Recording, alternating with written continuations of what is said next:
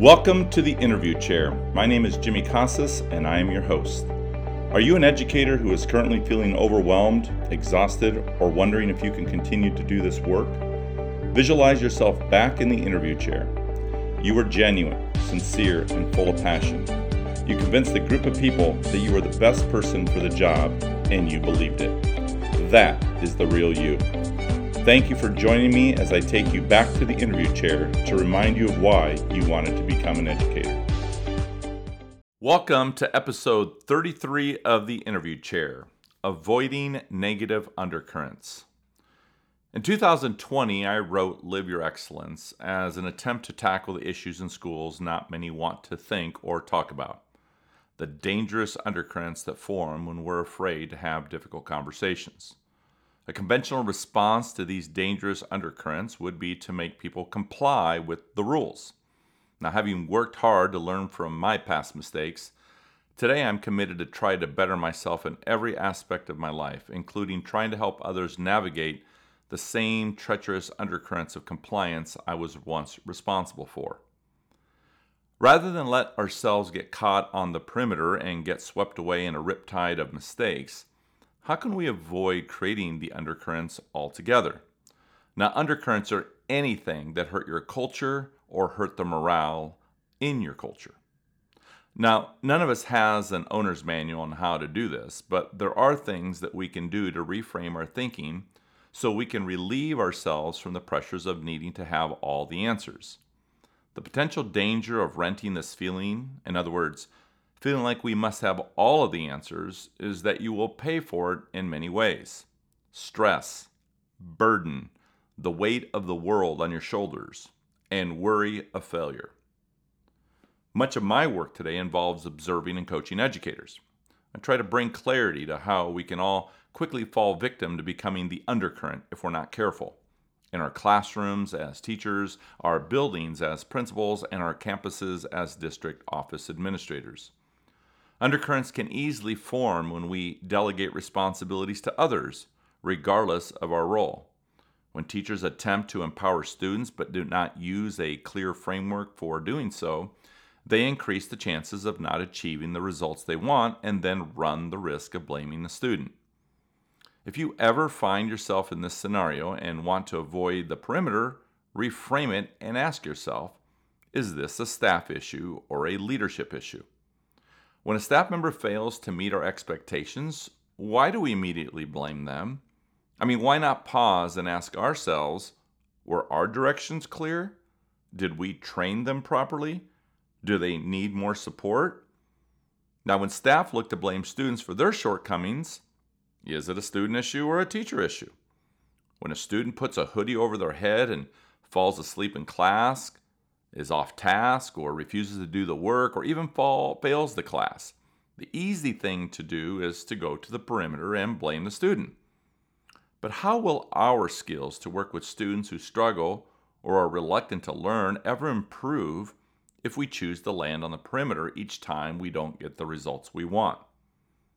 This new way of thinking, staying off the perimeter, will require an intentional effort on our part to pause and begin with an inner reflection to see what we could have done differently to attain a better result. The more we instill this type of thinking, the more we will see a better version of ourselves evolve over time. One of the deepest undercurrents that both teachers and administrators create is the perception among others that we have our favorites. And the truth is, we do. I mean, students often share stories of favoritism displayed towards certain segments of the student population, and teachers view some of their colleagues as having the ear of their administrators or receiving favorable perks because of their relationship with the administration. To avoid this undercurrent will first require a shift in our thinking where we will want to begin to view every student and every teacher as our favorite. If we allow our biases to cloud our view of others or our experiences to jade the way we feel about some of our students or staff members, we will continue to draw criticisms of favoritism from those who we who feel ignored or underappreciated for their talents or efforts. Moreover, it will require a change in our approach when seeking opinions, input, or support from others. We must be intentional in using a process whereby everyone gets an opportunity to have a voice or is invited to participate in a specific task or event. When we seek out some people and leave other people out of such opportunities, we can create an undercurrent of both jealousy and resentment. In addition, over the long term, we can encounter additional undercurrents from those individuals we regularly seek out.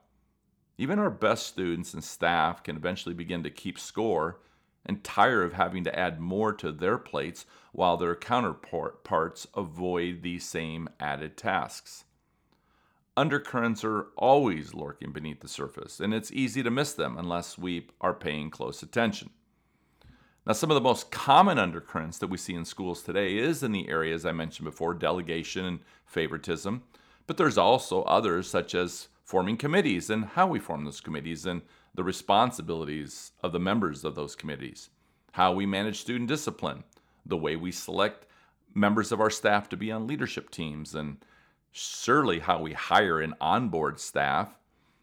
What about other ways we create undercurrents, such as when, well, we encourage people to be risk takers, but then immediately put the lid on them when they begin to try to take risks?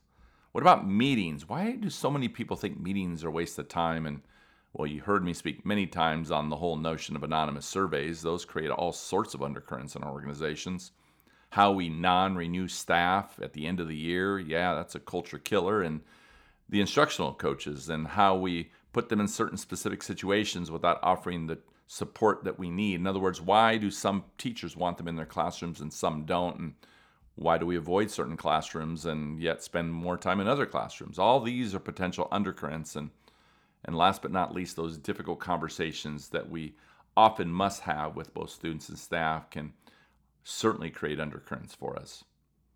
Can you identify an area in retrospect where you may have created an undercurrent that resulted in you hurting your culture? I want you to reflect on that. In past episodes, I've shared the negative impact that can result when we don't look at our inner self when things don't turn out the way we want them to. And for years, I blamed others when things did not go the way I wanted them to go. I should have looked at my behavior. Instead, I looked at the perimeter, focusing on the behavior of others. What I could not see at the time was that by doing so, my skills as a leader were never developing. I mean, how could they? By blaming others, I was missing out on opportunities for me to improve my skills because I was never working on them because it certainly couldn't have been me. Well, truth be told, it was always me. I was always the undercurrent. We are all the undercurrent, both in our professional lives and our personal lives. We just don't always want to see that we are. My friends, it is time to recalibrate. Thank you so much for listening to this podcast and I hope that you will join me each week as I take you back to the interview chair. Because I know this that when you sat in that interview chair, that, my friends, was the best version of you. Be sure to check out my website at jimmycasas.com backslash the interview chair for links, resources, and show notes. You can follow me on Instagram and Twitter at Casas underscore Jimmy. If you enjoyed today's show from the interview chair, subscribe to Spotify, Apple Podcasts, or anywhere you listen to your favorite podcasts to ensure you never miss an episode.